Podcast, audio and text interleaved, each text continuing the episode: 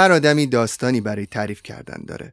همه آدما حق دارن فرصتی داشته باشن که داستان خودشون رو تعریف کنن و به اشتراک بذارن. پروفسور مک آدامز میگه آدمها هویتشون رو در دل داستانها می‌سازن. نکته که اینجا اهمیت داره اینه که سبکی که داستانمون رو روایت می‌کنیم اثر زیادی روی طرز فکر ما برای ساختن آیندهمون داره. تو این اپیزود مواردی رو بررسی می‌کنیم که برای روایت داستان خودمون دید بهتری بهمون میده. روایتی که می‌تونه بهمون کمک کنه بیشتر پتانسیل هامون رو شکوفا کنیم من امیرعلی و شما به جا فکری گوش می‌کنید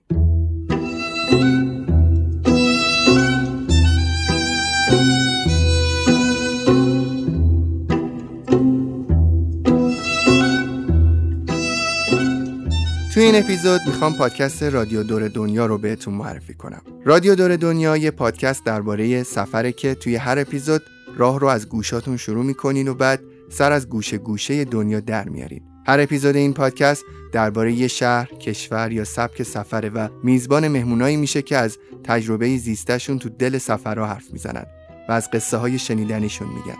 پیشنهاد می‌کنم گوش دادن به پادکست رادیو دور دنیا رو از اپیزود سفر به روایت منصور زابتیان شروع کنین تا قبل از هر چیز نگاهتون به سفر قشنگتر بشه و بعد برین سراغ بقیه اپیزودها برای شنیدن این پادکست کافیه اسم رادیو دور دنیا رو توی Castbox و بقیه پادگیرها سرچ کنید و کانالشون رو subscribe کنید.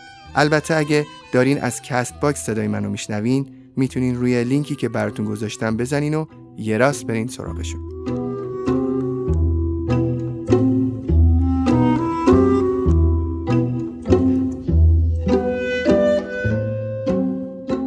مرسا عزیزم سلام. خیلی خوش اومدی به جا فکری. سلام امیرعلی سلام به بچه های عزیز جا فکری. امروز اومدم با یه ماجرایی که برای خود من خیلی جذابه به خاطر اینکه در کنار همه ابزارهایی که ما برای رشد فردی توی جا فکری دادیم توجه به این موضوع می‌تونه خیلی مسیر ما رو دگرگون کنه به نظر من. دمت هم گرم. بهم میگی که امروز قرار با هم راجع به چه موضوعی صحبت بکنیم؟ در مورد قصه زندگیمونه. اینکه چجوری قصه زندگیمون رو داریم روایت می‌کنیم. خیلی وقتا با آدما وقتی صحبت می‌کنیم می‌بینیم از نگاه ما خیلی وضعیت خوبی دارن. یعنی پیشرفتای خوبی رو داشتن یا اگه از سختی های زندگیشون آگاه باشیم می‌دونیم که با وجود اون سختی ها و چالش ها واقعا قدم های خوبی رو تونستن بردارن. ولی خودشون وقتی دارن قصهشون روایت می‌کنن قصه آدم شکست خورده نالایق همیشه تنبل بیانگیزه رو دارن میگن. قصه آدمی که تسلیم شده توی زندگی خودش. ایده این ماجرا تو ذهنم وقتی اومد که توی اینستاگرام دیدم یک دوستی به افراد میگه که خودتون رو بیاین توصیف کنید بگید الان کجای زندگیت؟ و بعد دیدم چقدر جالب و عجیب که بعضی از آدمایی که قصه خودشونو دارن تعریف می‌کنن حالا تو اون چند خطی که نوشتن می‌تونه از نگاه یکی دیگه اون قصه قصه خیلی پر دستاورد و خیلی با افتخاری نباشه. اما اون فرد احساس ارزشمندی کافی داره و قصه خودش رو با وجود همه سختی ها و چالش ها به شکلی داره تعریف می‌کنه که یه حال خوبی داره از مسیری که رفته. و یه نفر دیگه با اینکه دستاوردهای خوبی داره مثلا تو ابعادی از زندگیش حتی خیلی درخشانه انقدر قصه خودش رو داره منفی و مثل یک آدم سرخورده روایت می‌کنه که حتی نسبت به قصه هایی که حال و هوای افتخار و حال و هوای ارزشمندی دارن یه خشمی نشون میده. مثلا می نویسه این چیکار کرده که مثلا الان به خودش میگه من به خودم افتخار می‌کنم؟ یه همچین ریپلای مثلا واسه اون استوری می‌ذاره. و من احساس کردم ما باید در مورد این موضوع صحبت کنیم. در مورد اینکه ما چطور داریم قصه خودمون رو روایت می‌کنیم. چرا؟ چون پژوهش های زیادی در مورد این موضوع انجام شده که چقدر اهمیت داره که ما چه تصویری از خودمون داریم چه روایتی از مسیری که تا اینجا آمدیم داریم توی ذهن خودمون. پروفسور مک آدامز استاد دانشگاه سالها اومده مطالعه کرده روی این موضوع و مطالعاتش نتایج جالبی رو داره. اول از همه اینکه میگه ما آدما هویت خودمون رو بر اساس قصه ای که می‌سازیم داریم پیدا می‌کنیم.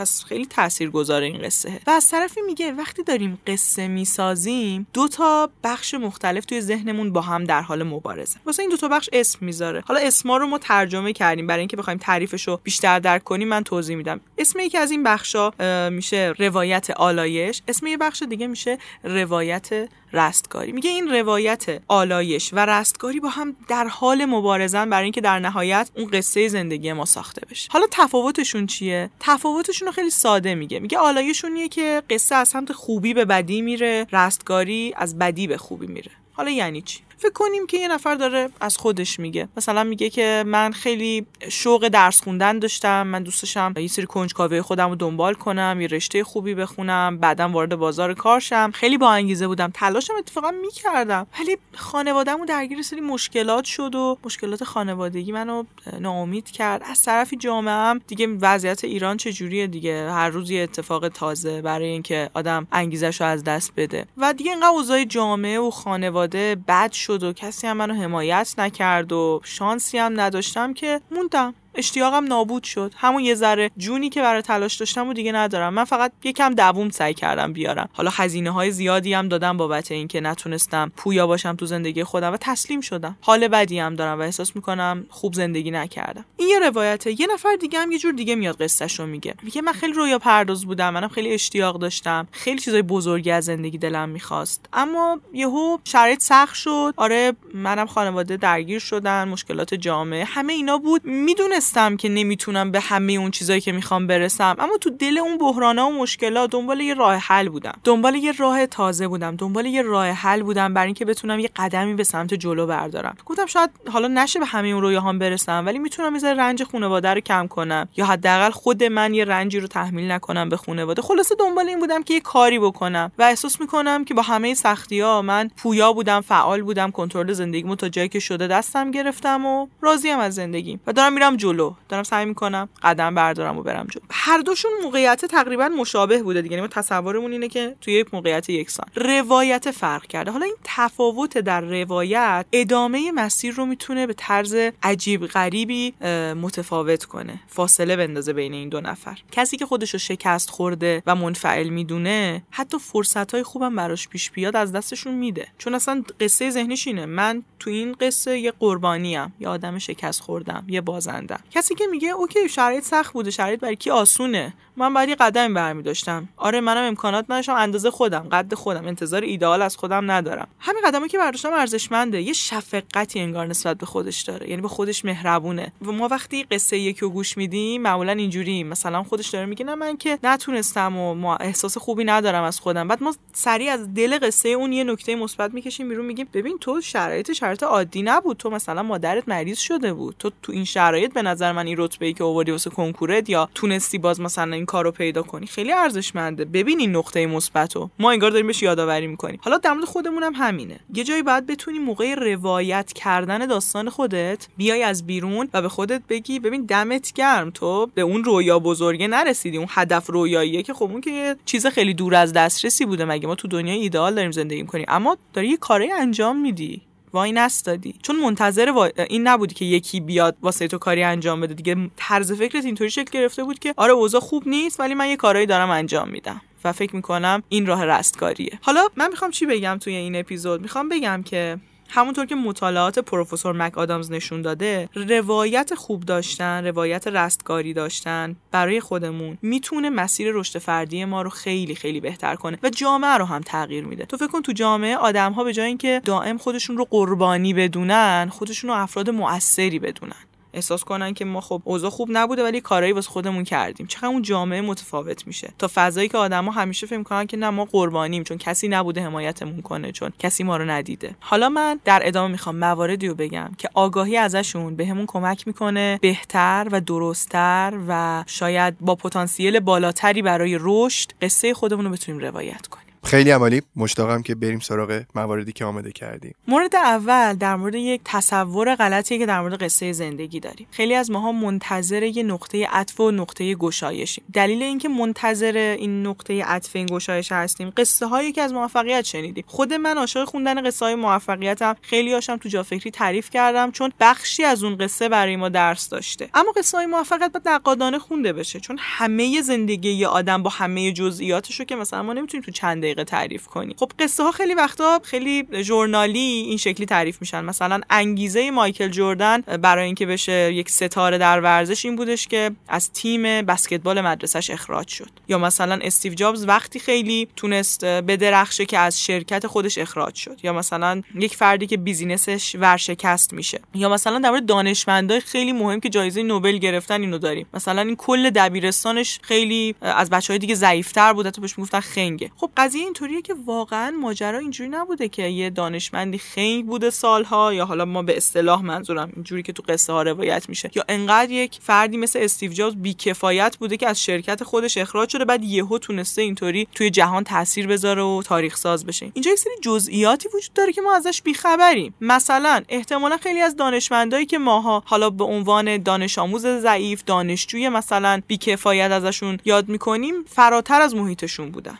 انقدر فراتر بودن که اون محیط براشون کسل کننده بوده. یا مثلا یه دغدغه هایی داشتن یه مشغولیت های یک دل مشغولی هایی داشتن که به درس های دانشگاه توجه نمی‌کردن. قصه ای نبوده که طرف اصلا توی حالا اصطلاح خودمونیش تو باغ داستان نبوده. پس می‌خوام چی بهتون بگم؟ می‌خوام بگم اگه ما این قصه ها رو اینجوری باور کنیم که یه روزی باید ما اخراج بشیم یه جمله استادمون بهمون بگه یه ورشکستگی سنگین اتفاق بیفته یهو رو بیلبورد مثلا یه جمله ببینیم که از اون روز به بعد یه آدم دیگه بشیم متحول بشیم و تغییر کنیم در واقع اشتباه قصه رو فهمیدیم. این دقیقا به همون اندازه خنده داره که ما بخوایم در مورد شروع ارتباطات عاطفیمون تصور اون قصه رمانتیک پیدا کردن یه آدمی که با یک نگاه می‌تونی عاشقش بشی و دیگه اون آدم نیمه گم شدت هست رو بخوایم داشته باشیم و دنبال یه همچین شخصی توی زندگیمون باشیم. دیگه الان انقدر آگاهی هست که آدما می‌دونن یه قصه فانتزی برای فیلم ها و کتاباست و در مورد موفقیت هم همینطوره. ما نه از یک پادکست. نه از یک روانشناس نه از یک کتاب نمی‌تونیم یک جمله رو برداریم که اون جمله می‌تونه زندگی ما رو دگرگون کنه. دگرگونی و تغییر فراینده کم کم ایجاد میشه و اتفاقات جزئی و کوچیک محسوس و نامحسوسی هستن که کم کم ما رو وارد یک مسیر تازه می‌کنن. خیلی وقتا خودمون هم متوجه نمیشیم از بیرون بهمون اینو میگن. چقدر تغییر کردی؟ چقدر بزرگ شدی؟ به خاطر اینکه ما محیطمون تغییر کرده بوده روتینامون کم کم عوض شده بوده و تمام این عوامل با هم دیگه و حتی سختی هایی که کشیدیم فشارهایی که داریم تحمل می‌کنیم همه اینا دارن کم کم ما رو تبدیل به یک آدم با کیفیت تر رشد یافته تر و پخته تر می‌کنه. دیدی انگار که مثلا ما دنبال یه معجزه به یه استادی که می‌رسیم به یه مربی که می‌رسیم میگیم میشه فقط یه جمله به ما بگی؟ میشه فقط همین یه جمله رو به ما بگی؟ ببینیم این جمله که به ما میگی چقدر می‌تونه زندگی ما رو تغییر بده. انگار که دنبال یه معجزه هستن. می‌دونی احساس می‌کنن با یه جمله می‌تونه زندگیشون تغییر بکنه. هممون خیلی وقتا این طرز فکر رو داریم و قسمت تلخ ماجرا اینه که بعضی از آدما اصلا با یک ناامیدی و حس ناکامی میان میگن چرا تو زندگی ما این فرصت گشایش نیست؟ چرا ما یه تجربه از دیدن کسی و پیدا کردن نیمه گم شدمون رو نداریم؟ چرا ما نمیریم یه کاری رو شروع کنیم؟ یهو ایده ما سر و صدا بپا کنه و بترکونه توی اون فضای کاری ما و ما بدرخشیم. چرا؟ ما به کتاب یا پادکستی که دقیقا داره ما رو دگرگون می‌کنه نمی‌رسیم. و خب جستجو اشتباس اصلا مسیر اشتباس. دنبال این گشایش های لحظه ای نباشیم. اینا فیکه و خیلی جالبه. قصه اصلی اینه که آدما وقتی موفق شدن به نتیجه رسیدن وقتی می‌خوان قصهشون رو تعریف کنن این خطای شناختیه. یک خطای شناختی قصه پردازی ما داریم نسیم نیکولاس طالب میگه. میگه وقتی به یه نتیجه رسیدیم مثلا یک سرمایه گذاری که خیلی موفق شده. مثلا یک فردی که در زمینه علمی تونسته جایزه نوبل بگیره. وقتی می‌خواد حالا باش مصاحبه می‌کنن می‌خواد از تلاشش بگه قصه داره می‌سازه. ناخواسته حرف یه استاد رو شاید بولدتر می‌کنه. ناخواسته داره جمله یه کتاب رو پررنگتر می‌کنه. قصه ساختگی و هممون داریمش. البته که داشتن یه همچین باگی توی حافظمون هم مثبت هم منفیه. بود مثبتش میشه استفاده کرد برای ساختن روایت های سازنده تر برای رشدمون و جاهای دیگه هم باید حواسمون باشه که اون بود منفی هم داره دیگه در دل خودش. پس قصه ها رو خیلی هم باور نکنید. قصه ها همیشه روی بخشایی که کلی تر متمرکز شده و ذره گذاشته و یه عالم از جزئیاتی که با همدیگه تاثیر زیادی در شکلگیری ماجرا داشتن و محو کرده. مرسا میدین داشتم الان به چی فکر می‌کردم؟ هم من هم تو فردا تو تدکس اصفهان سخنرانی داریم و هر دوتامون هم قرار داستان زندگی خودمون رو بگیم. داشتی می‌گفتی که آدما وقتی که می‌خوان از داستان زندگی خودشون بگن شروع می‌کنن به سری داستان سازی این همون جاییه که من تو باید فردا رعایت بکنیم موافقی؟ اتفاقا مورد بعدی خیلی مرتبطه به این موضوعی که گفتی. حافظه ما سیستم بسیار جالبی داره. ما یه دفعه یه اپیزود در مورد حافظه می‌خواستیم ضبط کنیم. نشد یه نکته مهمش رو الان می‌خوام اینجا بگم که به نظر من دونستن این نکته در مورد حافظه هم توی این بحث هم بخشای دیگه زندگی می‌تونه مهم باشه. حافظه ما به شکل انتظایی مفاهیم رو ذخیره می‌کنه. یعنی وقتی که ما یه اتفاقی برامون میفته اینطوری نیستش که مثل یه فایلی که توی کامپیوتر ذخیره کردیم اون اتفاق توی مغز ما ذخیره بشه. به شکل انتظایی بخشایی که برای ما خیلی پرهیجان تر بودن مهمتر بودن معنی بیشتری داشتن توی ذهن ما ذخیره میشن و هر بار که ما یک خاطره رو به یاد میاریم داریم اون خاطره رو می‌سازیم. خاطرات ما هر بار متولد دارن میشن. دارن دوباره توی مغز ما پرداخته میشن و ما ممکنه هر بار یه خاطره رو به شکل متفاوتی به یاد بیاریم. و روی این قضیه حتی مودمون موثره. یعنی وقتی عصبانی هستی ممکنه یکی از بهترین روزهای زندگیت رو تلخترین بخشش رو به یاد بیاری. وقتی که حالت خوبه روی مودی خوشحالی ممکنه اصلا حتی روزهای تلخ زندگیت هم وقتی بخوای مرور کنی با شوخی و خنده و اصلا اینکه اون چیزی نبود و اینها بخوای در مورد صحبت کنی. این نکته خوبیه. به خاطر اینکه حواسمون باشه چه موقعی داریم روایت قصه خودمون رو میگیم. وقتی حالت بده افسرده دلت گرفته یه شکستی خوردی از محیط کارت اخراج شدی امتحانتو خراب کردی یهو مرور می‌کنی می‌بینی همیشه شکست میخوردم. خب داره باگ حافظت دیگه داری اشتباه می‌کنی. تو الان شکستا رو داره یادت میاد. وقتی که با دوست دعوا کردی با مامان دعوا کردی بعد مثلا داری مرور می‌کنی می‌بینی من همیشه جشن تولدامم یادمه که شما حواستون به من نبود. خب تو اصلا داری بخشای بعد روزای خوب زندگی تو به یاد میاری. روزای خوبی که با عزیزانت گذروندی و فراموش کردی تو اون لحظه. خب این باگ حافظ است. اما موقع داستان پردازی ما باید حواسمون باشه که چه بخوایم چه نخوایم حافظه خطا داره.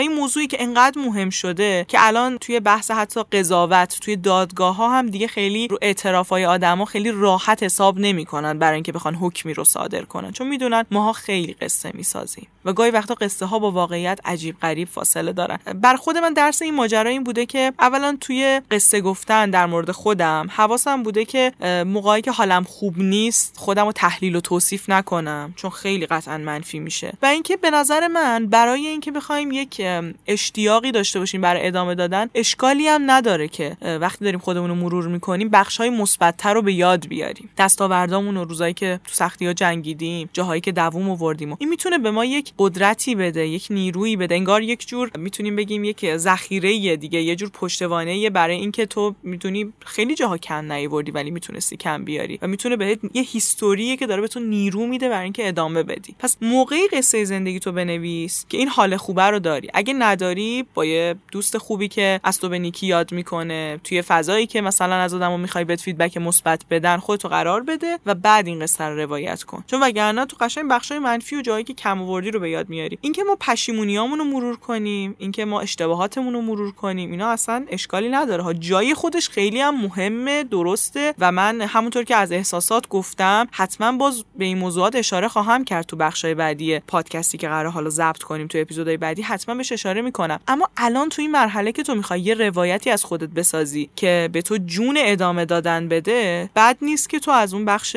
مثبتتر اون سوگیری مثبتی که ممکنه حافظت تو موقعی که mood ت بهتره داشته باشه استفاده کنی. احساس می‌کنم این موردی که الان تعریف کردی مورد دوم اصلا برای من بود مرسا. نمی‌دونم چرا این bug و همیشه دارم باید تلاش بکنم خودم رو درست بکنم. امیدوارم آدمایی که مثل من با این صحبتا همزاد پنداری می‌کنن هم در ادامه تلاش بکنن واسه اینکه مشکلاتشون اصلاح بکنن. مورد بعدی چیه؟ مرسا. مورد بعدی اینه که یادمون باشه قصه باید پایان باز داشته باشه. ما وقتی قصه های خودمون رو تعریف می‌کنیم به خصوص که الان فضای media هم داره به ما این فرصت رو میده که قصه رو با بقیه به اشتراک بذاریم. یه موقع های خیلی feedback می‌گیریم خیلی استقبال میشه خیلی تشویق میشیم. آفرین تو چقدر آدم قدرتمندی هستی چقدر سرسختی چقدر تلاشگری یا چقدر قشنگی که داری به رویاهات می‌رسی و اونجا این پاداش زیاد گرفتنه ما رو حبس می‌کنه تو یه فصل از داستان زندگی. و این خیلی نکته مهمیه. به خاطر اینکه ما باید همیشه این اشتیاق خودمون به رشد و تغییر و یادگیری رو حفظش کنیم. ما همیشه در مورد این موضوع تو جا فکری میگیم. این اشتیاق باید حفظ بشه و وقتی خودت رو حبس می‌کنی توی داستان یعنی یه داستان یعنی خودت فقط با یک داستانی که یک ابتدایی داره یه پایانی داره داری تعریف می‌کنی همه جا و داری ازش حالا پاداشی هم می‌گیری. وقتی این کارو داری می‌کنی انگار هم یه زندانی داری درست می‌کنی برای خودت که یه وقت من یه جوری رفتار نکنم این قصه دیگه قابل پذیرش نباشه یا این قصه دیگه برای آدما غریب باشه وقتی منو می‌بینن. همین که انگار وارد یک بازیگری میشی. انگار داری نقش قصه که خودت نوشتی و داری بازی می‌کنی. و این نکته خیلی ظریف و مهمه. یعنی من فکر کنم شاید خطرناکترین بخش اینستاگرام و مدیا همینه. یعنی تو میای از خودت برای آدما میگی خودتو معرفی می‌کنی و بعد آدما یه تعریف ثابت برای تو می‌ذارن و تو داری تغییر می‌کنی. بعد یه جاهای خودت از تغییر خود میترسی. من چرا دیگه شبیه اون چیزی که آدما فکر می‌کنن نیستم و بعد هی می‌خوای خودتو اندازه اون قصه ای کنی که مثلا چند سال قبل نوشتیش یا حتی چند ماه قبل آدما تغییر می‌کنن. یه ماجرای جالبی هست دیگه هممون شنیدیم. میگه فقط خیاطم وقتی منو می‌بینه درست عمل می‌کنه چون هر بار که منو می‌بینه مجدد اندازه های منو می‌گیره و هیچ وقت به اون اندازه که قبلا گرفته اکتفا نمی‌کنه و روش حساب نمی‌کنه. ولی ما دوستامون آدمای دورمون فالوورای اینستاگراممون فامیل معمولا همه آخرین تصویری که از ما دیدن رو فریز کردن و انگار که ما مثلا امضا کردیم که در اون تعریفه بمونیم. و این این بده. به خاطر اینکه قصه اینه که ما باید تغییر کنیم. تغییر رشده. ما باید درس بگیریم از اشتباهاتمون. ممکنه چیزی که یه زمانی توی قصه خودمون بهش افتخار می‌کردیم و الان دیگه نخوایم اسمش رو بیاریم. چون بزرگ شدی. من این تجربه رو تو خیلی از آدما دیدم. مثلا استادی که خودش رو با مثلا دو تا جمله معرفی می‌کرد الان دیگه تو سیویش همون دو تا جمله رو نمیاره. تغییر کرده. نگاهش عوض شده. به خاطر اینکه احساس می‌کنه الان مطالعاتی که کرده پژوهشایی که کرده جهان بینیشو تغییر داده و اون دو تا جمله دیگه افکار اون آدمو نشون نمیده. حالا اینجا باید چیکار بکنیم؟ پایان باز داشتن قصهمون چیه؟ احساس نکنیم که ما با دستاوردهایی که الان داریم. حالا مهم نیست سنمون می‌خواد 25 سالمون باشه می‌خواد 45 سالمون باشه می‌خواد 60 سالمون باشه می‌خواد اول نوجوانیمون باشه. ما قراره که یه قصه رو بر خودمون تعریف کنیم که یه سری سختی ها بوده یه سری اشتیاقا بوده. ما تو این مسیر داریم کم کم میریم جلو کم کم داریم یاد می‌گیریم تغییر می‌کنیم. خیلی جاها پشیمونیم از یه سری اتفاقایی که افتاده خیلی جا افتخار می‌کنیم به یه سری از تصمیمامون به یه سری از لحظه هایی که سخت بوده ولی ما دووم آوردیم. ولی این ماجرا ادامه داره. سه نقطه. مدل آقای اصغر فرهادی که همیشه پایان داستان مشخص نیست. می‌تونه خیلی اتفاقای متفاوت باشه. می‌تونه از اون چیزی که در تصور مخاطبه همه چی فراتر بره. ما این مدل رو در روایتمون باید بذاریم برا خودمون هم باید این فضا رو ایجاد کنیم. یعنی ممکنه کسی که امروز داره با همه وجود میگه من عاشق اینم که یک آرتیست باشم مثلا پنج سال دیگه داره توی دانشگاه رشته علوم پایه رو می‌خونه و با اشتیاق داره تو اون زمینه با شهودی که از هنر گرفته تو اون زمینه هم داره فعالیت خودش رو ادامه میده. مرسا من یه معلمی دارم. داشتم یعنی تو دوران کنکور بهم درس می‌داد فیزیک. بعدها شد دوست خیلی خوبم. سیما درویشی. اگه الان گوش می‌کنه چون می‌دونم جا فکری رو گوش می‌کنه به سلام میرسونم. سیما سالهای زیادی فیزیک درس می‌داد و یادم اون موقع که به من درس می‌داد خیلی هم سخت بود. یعنی شبانه روز تلاش می‌کرد. به من می‌گفت من دارم این روزها تدریس می‌کنم واسه اینکه یه روزی یه چیز دیگه بشه. حالا یادم نمیاد دقیقا هدفش چی بود ولی می‌دونم که موقتی داشت فیزیک و درس می‌داد. دو سه سال پیش بعد از 7 سال شاید دیدمش و باش صحبت کردم. گفت من هنوزم مدرس فیزیکم و یه روزی با خودم به این نتیجه رسیدم که اون چیزهایی که برای خودم در آینده خودم متصور شده بودم اونقدر با من صادق نبود که فیزیک با من صادق بود. من با فیزیک بزرگ شدم با فیزیک سرمایه گذاری کردم با فیزیک رشد کردم مدارس منو شناختن و یه جورایی هویت من همین تدریس فیزیک شد. و می‌دونی می‌خوام بهت بگم یه موقع این مسیری که ما داریم طی می‌کنیم نمی‌دونیم ولی یه روزی همه چیز ما میشه. یه موقع هم هست یه تصاویری رو برای خودمون درست می‌کنیم. بعدها برای ما خیلی تصاویر بزرگتر و بهتری اتفاق میافته. یعنی روزگار برای ما اتفاقهای بزرگتری رو رقم می‌زنه. خیلی بزرگتر از اون چیزی که خودمون برای خودمون متصور شدیم. و این موردی که گفتی ارتباط داره با بحث بعدی که دارم. من یه جایی اولای سال 1401 گفتم من منتقد روش های کلاسیک هدف گذاری هم خیلی هم بحث شد توی اینستاگرام من و یکی از دلایلش همینه. وقتی که ما یک سری اهدافی رو خیلی دقیق و جزئی برای خودمون می‌ذاریم و میچسبیم بهشون یعنی انگار که همه هم منتظرن دیگه. بعضی وقتا اهدافمون هم ممکنه به بقیه گفته باشیم که مثلا حالا ما قراره یک جایگاه شغلی خاص یا رشته خاص رو مثلا به مقطع دکترا برسونیم یه بیزینسی رو شروع کنیم. این چسبندگی به این اهداف دوتا مشکل برام ایجاد می‌کنه. یکی اینکه به قول تو فرصت های بزرگتر میاد تو مسیر و ما به خودمون اجازه اینو نمیدیم که این فرصت های بزرگتر رو تجربه کنیم. آدام گرانت میگه دیگه میگه بدترین سوالی که می‌تونی از بچه ها بپرسی اینه که می‌خوای بزرگشی چیکاره بشی؟ این بچه رو در یک موقعیتی قرار میدی که به اون چیزی که مثلا در سن خیلی کم 10 سالگی 12 سالگی گفته باید برسه و اون مسیر رو باید ادامه بده و همه مثلا از سن پایین مثلا میگن آقای دکتر خانم دکتر یا آقای مهندس خانم مهندس در صورتی که اون داره تو مسیر متوجه میشه که نه دلش می‌خواد دکتر باشه نه دلش می‌خواد مهندس باشه. ولی ما با یک سوال اشتباه اونو زندانی کردیم در یک هدف که اصلا شاید هیچ ارتباطی با استعدادها امکانات و اشتیاقهای اون بچه نداشته باشه. خب ما این در مورد خودمون هم انجام میدیم. هی دنبال اینیم که همه چی رو بر خودمون شفاف کنیم آینده رو پیش بینی کنیم هدف گذاری دقیق و جزئی می‌کنیم و بعد کلی اتفاقای تازه تو مسیر میفته و ما گیج میشیم. خب من اگه الان اینو انجام ندم به میگن تو فقط حرف می‌زنی چرا کار انجام نمیدی؟ اگه برم جلو نشه چی؟ باز میگن تو شکست خوردی. این ماجرا یه دوستی تعریف می‌کرد می‌گفت من تو یک سال اخیر یا مثلا حالا پنج سال اخیر خیلی پیشرفت کردم. کلی اتفاقای خوب افتاده کلی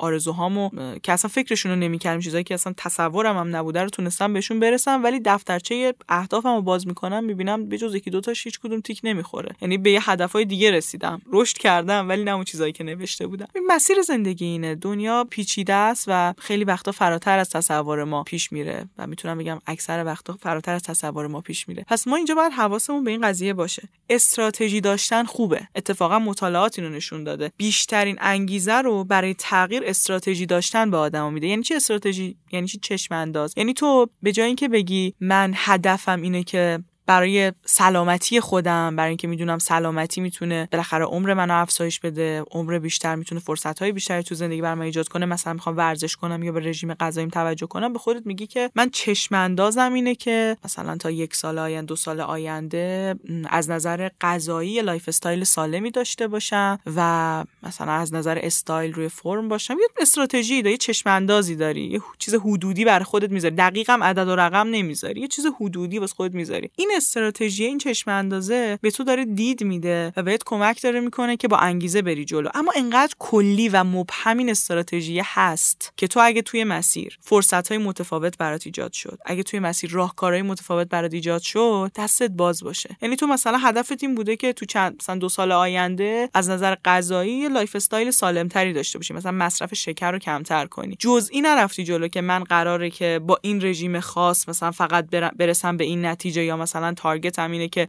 6 ماه آینده فقط بر اساس این رژیم غذا بخورم. تو ممکنه تو این مسیر یه راهکار متفاوتی پیدا می‌کنی. متوجه میشی قلق بدنت به اون رژیمی که گرفتی نمیخورده. می‌دونی؟ منظورم اینه که انقدر اون چشماندازت کلی هست انقدر مبهم هست که تو این وسط دستت بازه تا خلاقانه راهکارهای متفاوت برای خودت ایجاد کنی و اگه فرصت تازه ایجاد شد به اون فرصت تازه هم در واقع یه جاهایی بله بگی و بری تجربهش کنی و بری جلو. پس این ابهامه اینجا کمک می‌کنه ابهام توی استراتژیمون. و باز اینجا یه نکته اضافه ترم اگه بخوام بگم اون چیزی که تو این بحث به ما کمک می‌کنه. یعنی تو بحث هدف گذاری برای اینکه قصه زندگیمون رو ادامه بدیم و ببریم جلو کمک می‌کنه اینه که ما به جای اینکه خیلی رو هدف متمرکز باشیم تو مسیر که من مثلا هدف نمیگم نداشته باشیم هدف و تمرکزه. یه استراتژی کلی داری یه چشم انداز داری. ولی به جای تمرکز روی اهداف که یه جاهای دست ما رو میبنده تمرکز روی روتین داشته باشیم. یعنی کسی که میگه من نمی‌دونم حالا در آینده پی اچ و در چه رشته می‌گیرم ولی من درس و مطالعه رو علاقه دارم بهش. برای همین دوست دارم یکی از روتینام این باشه که مثلا توی یه سری وبسایت هایی که می‌دونم مقالات روزو دارن می‌ذارن ایمیل خودم رو وارد می‌کنم و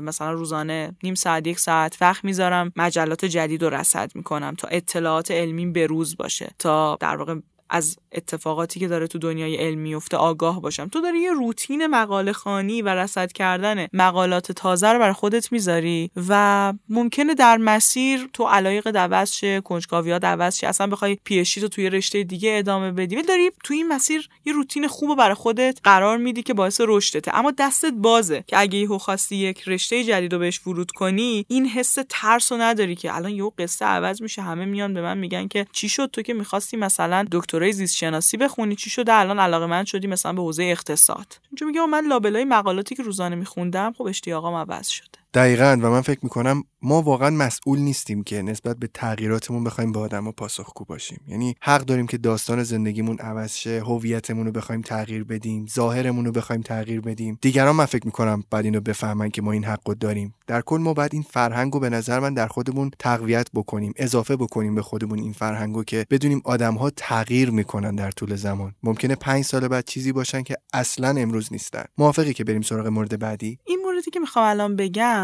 اهمیت ویژه‌ای داره تو دنیای امروز به خاطر اینکه خب ما می‌دونیم مغز ما عاشق قصه است. اصلا یه کتابی از انسان حیوان قصه گو. خیلی از مفاهیم معناها و در واقع اون چیزهایی که کمک کرده به بقای انسان در قالب قصه منتقل شده در این سالها و قصه ها اهمیت ویژه‌ای بر مغز ما دارن. و ما چه دلمون بخواد چه نخوایم ناخداگاه هر کسی رو که می‌بینیم قصه رو بهش داریم تحمیل می‌کنیم. ناخداگاه یعنی یک فردی رو که می‌بینیم ما تو ذهن خودمون بر اساس اون ویژگی هایی که اون آدم داره قصه رو تو ذهنمون در مورد اون شخص می‌سازیم. حالا اینکه چطوری این قصه رو داریم می‌سازیم به اون حافظه ما بستگی داره دیگه. یعنی ما مثلا اون ویژگی هایی که در اون شخص می‌بینیم اسمش ظاهرش موقعیتی که اون شخص رو دیدیم اینا مثلا بر ما یادآور چه چیزی هستن چه چیزایی رو دارن تداعی می‌کنن. ما قصه رو داریم می‌سازیم. و یه خبر بد دارم اینجا. اغلب ما ناخواسته بدترین قصه ممکن رو در مورد آدمو می‌سازیم. یعنی وقتی داریم روایتی رو می‌سازیم تو ذهنمون وقتی یه نفر رو دیدیم اون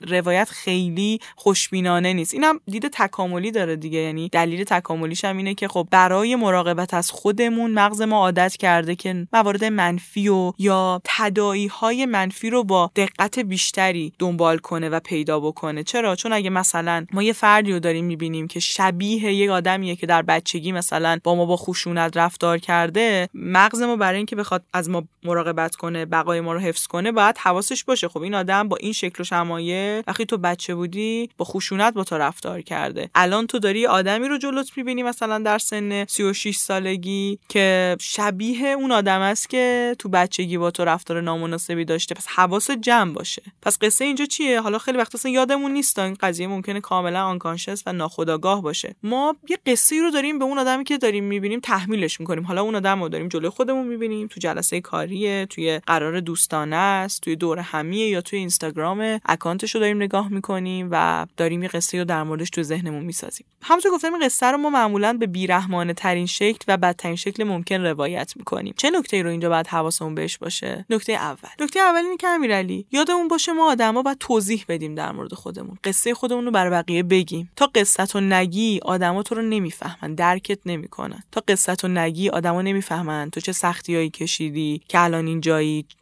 هدفت از این کاری که داری انجام میدی چیه معنای پشت چیه؟ پس اینجا توضیح دادن نه تنها ضعف نیست بلکه ارزشه. ما باید روایت خودمون رو به بقیه منتقل کنیم. ولی با این نکاتی که حالا تو این اپیزود گفتیم دیگه سعی کنیم صادقانه باشه سعی کنیم در واقع اون روایت رو با توجه به اینکه باگ حافظه هم هست و این مواردی که مرور کردیم نقلش بکنیم. اما حواسمون باشه این روایت رو اگه نقل نکنیم آدم ها ما رو نمی‌فهمن و خیلی وقتا به اشتباه ما رو قرار یه قضاوتی در موردمون می‌کنن که اصلا ما نیستیم. پس این توضیح دادن خودمون پروموت کردن خودمون اهمیت داره تو دنیای امروز. به خصوص اینکه الان اکثر ماها اولین کاری که می‌کنیم وقتی یه نفر رو می‌خوایم باشه جلسه بذاریم می‌خوایم ببینیمش می‌خوایم باش صحبت کنیم که میریم اینستاگرامش رو چک می‌کنیم میریم پروفایلش رو چک می‌کنیم. اینکه من تو این صفحه ها توی قسمت bio page خودم چقدر تونستم با جملاتی کلماتی یا با پست هایی کمک کنم که آدم ها روایت صحیح تری رو از من توی ذهنشون بسازن اهمیت داره تو دنیای امروز و می‌تونه از خیلی سوء تفاهم ها جلوگیری کنه. چون ما قصه می‌سازیم در مورد آدم. مورد دوم تو این اینه که یادمون باشه ما قصه آدما رو نمی‌دونیم. قصه ای که اول داری در موردش می‌سازی واقعیت نیست حقیقت نیست. خطا داره. ممکنه به خاطر این باشه که تو یا آدمی رو قبلا دیده بودی شبیه اون آدم هم اسم اون آدم. خاطره بدی داشتی ذهنیت مثبتی نداشتی و الان داری با یک سوگیری منفی یه قصه یا روایتی رو در مورد اون آدم توی مغز خودت می‌سازی. خیلی وقتا ما یه رفتارایی رو از آدما می‌بینیم سریع یه قضاوت یه قصه ای رو می‌سازیم که ما می‌دونی فلان این رفتار داره من می‌دونم دیگه اینایی که اینجوریان اینطوریه. در صورتی که اصلا رنجی که اون آدم کشیده رو نمی‌دونی و بعدا رنج اون آدمو که متوجه بشی می‌بینی چقدر قصه ای که تو ساختی با قصه واقعی فاصله داره. پس دونستن این قضیه هم کمک می‌کنه خودت بیشتر خودتو توضیح بدی و آدم ها رو هدایت کنی به سمت اینکه توی واقعی رو بهتر بشناسن. همین که وقتی هم که داری از کسی تو ذهن خودت قصه می‌سازی حواست به این نکته باشه که قصه ای تو خطا داره و به اون آدم فرصت بدی که قصه زندگیش رو برای تو تعریف کنه.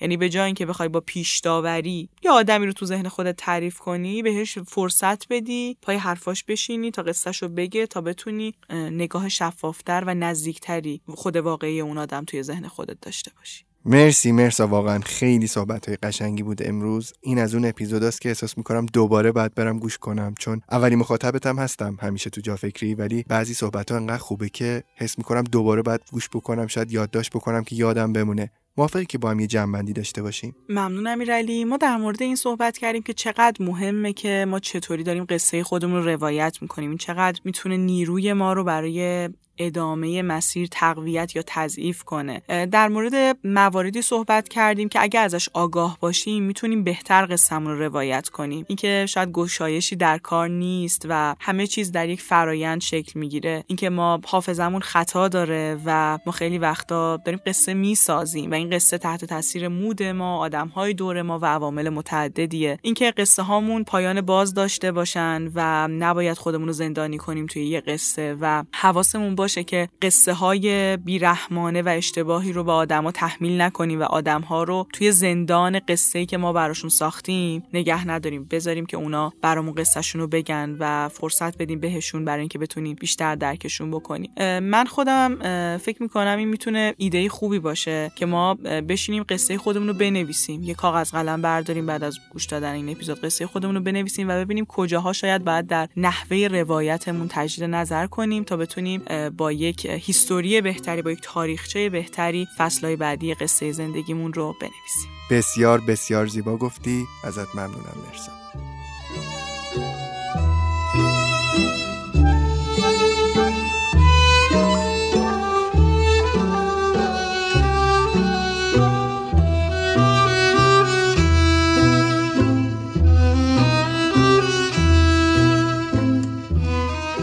صفحه اینستاگرام جافکری به بیش از 150 هزار دنبال کننده رسیده رفقا. ما تو اینستاگرام جافکری مطالب بیشتری از صحبت همون آپلود می‌کنیم و بیشتر با شما در ارتباط هستیم. همچنین احتمالا به زودی ایونت های حضوری رو برگزار کنیم که از طریق اینستاگرام جافکری اطلاع رسانی میشه. پس حتما صفحه ما رو تو اینستاگرام دنبال کنیم. تا اپیزود بعدی خداحافظ.